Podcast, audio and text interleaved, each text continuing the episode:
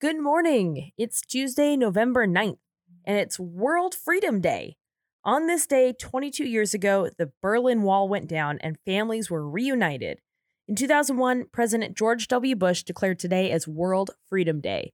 Pieces of the Berlin Wall were auctioned off afterwards and can be found all over the world. For example, a little walkway at Warner Brothers. Where else? The men's room of the Main Street Station Casino in Vegas. Yeah, you heard me. So, uh, how about some news? The January sixth panel has issued subpoenas for a half dozen Trump allies, including former National Security Advisor Michael Flynn.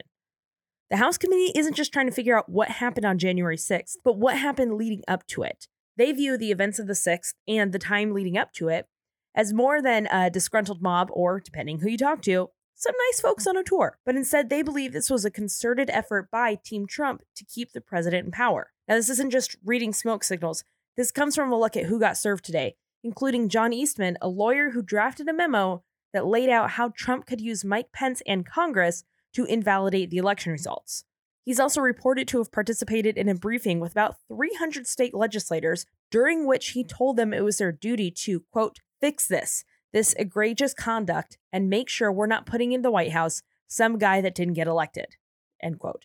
He also sent an email to Greg Jacob, Mike Pence's aide, saying, quote, the siege is because you and your boss did not do what was necessary to allow this to be aired in a public way so that the American people can see for themselves what happened. When did he send this email? While rioters and Mike Pence were in the Capitol building.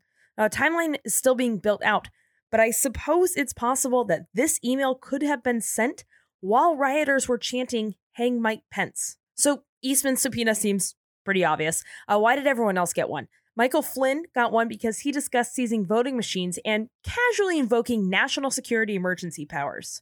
Bernard Kerik, a former New York police commissioner, participated in a planning meeting on January fifth. Also there were Trump campaign manager Bill Stepien and senior advisor Jason Miller. Rounding out the group of newly subpoenaed folks, Trump campaign national executive assistant Angela McCallum, who left a voicemail for an unknown Michigan state representative wanting to know if the campaign could, quote, count on the representative to appoint an alternate state of electors.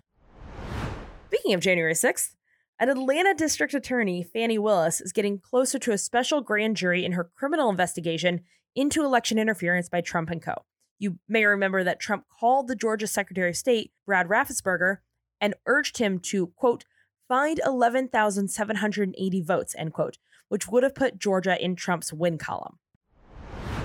If you want to see some pictures that'll put you in a great mood today, check out the pictures of the people who were reunited with their friends and family yesterday, because international travel is making a comeback. Thanks to COVID, America had a thirty-three nation ban that kept most non-U S citizens out of the country. Now, as numbers improve, including the number of eligible folks vaccinated, the travel ban is over. Don't worry, though. Everything good also has a bad. No, no, no, I'm kidding. This is good, but it does present some logistical challenges because many airlines are having trouble overcoming their staffing shortages. Earlier this month, American Airlines canceled two thousand flights because of staffing and weather issues. Last month, Southwest also had to cancel two thousand flights. But hey, man, come by air. And you know what? Come by land, too, because fully vaccinated folks can now enter from Canada and Mexico as well. An L A Times investigation has found that deputies disproportionately stop Latino folks on their bicycle stops. The Times analyzed more than forty-four thousand bike stops since two thousand seventeen and found that eighty-five percent of riders are searched and seven out of every ten stops involved a Latino cyclist. Out of those searches, illegal items were discovered just eight percent of the times, and weapons were seized one hundred sixty-four times, which is less than half a percent. One reason deputies used to stop a cyclist is because they're riding on a sidewalk. However, as anyone who's ever tried to ride a bike in L A knows, sometimes the sidewalk is the safest place. In East L A, for example, only one percent of streets have bike lanes, and in Linwood, there are no bike lanes at all. West Hollywood, which is mostly white, has more bike lanes, and the city's code allows people to ride on the sidewalk if there's no lane. Remember earlier this year when it felt like everyone was getting ransomwared? The Department of Justice says two men have been indicted in connection with a wave of those attacks, one of which shut down a meat processing company. These men are believed to be part of an organized crime group called Revil? Revil? It's spelled capital R, capital E, V I L. Their first crime, ransomware attacks. Their second crime, stupid sounding name. Speaking of hacking, the investment app Robinhood, which is also getting that side-eye eyeball emoji from people who tried to buy GameStop stocks for those three days when Reddit broke Wall Street and then they blocked trading because of a long story short shady deal. Well, those guys announced yesterday that they've actually been hacked earlier this month. Five million people had their emails stolen. Two million had their full names taken. three hundred ten also had their zip codes and birthdays. And finally, luckily, it appears only ten customers had, quote, more extensive account details revealed. Not quite sure what that entails, as the company has put out a statement saying they didn't believe any social security numbers or bank info was taken.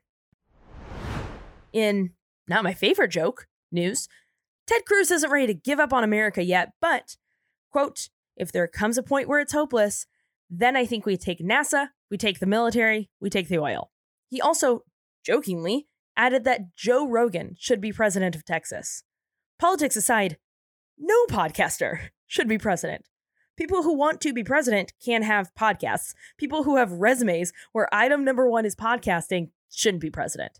Cruz made his comments at a Texas A and M event last month when a student asked how he felt about the Texas secessionist movement. The Texas nationalist movement, also known as Texit, a frustratingly solid nickname, has noted on their official website that they, quote, get a government that begins and ends at the borders of Texas. In not a joke, but funny in a different, sadder way, um, here's a headline. Higher education critics launch University of Austin. That's who you want launching a college. Someone who thinks college is dumb. This new college, which doesn't even offer degrees yet, also doesn't have a physical location. Also, their name sounds a whole lot like a big old school in Texas, Austin specifically, who employs people who do things like be lawyers. Lawyers, which I have a very hard time believing this unaccredited university won't have to talk to soon.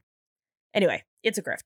Politics aside, no one should pay money for this. It should be mocked endlessly on Twitter and in real life so that no one genuinely enrolls in this, believing they're going to get an actual education. People that create businesses to trick and take money from people should be made fun of on Twitter. It's not enough of a consequence, but, uh, you know, it, it stings.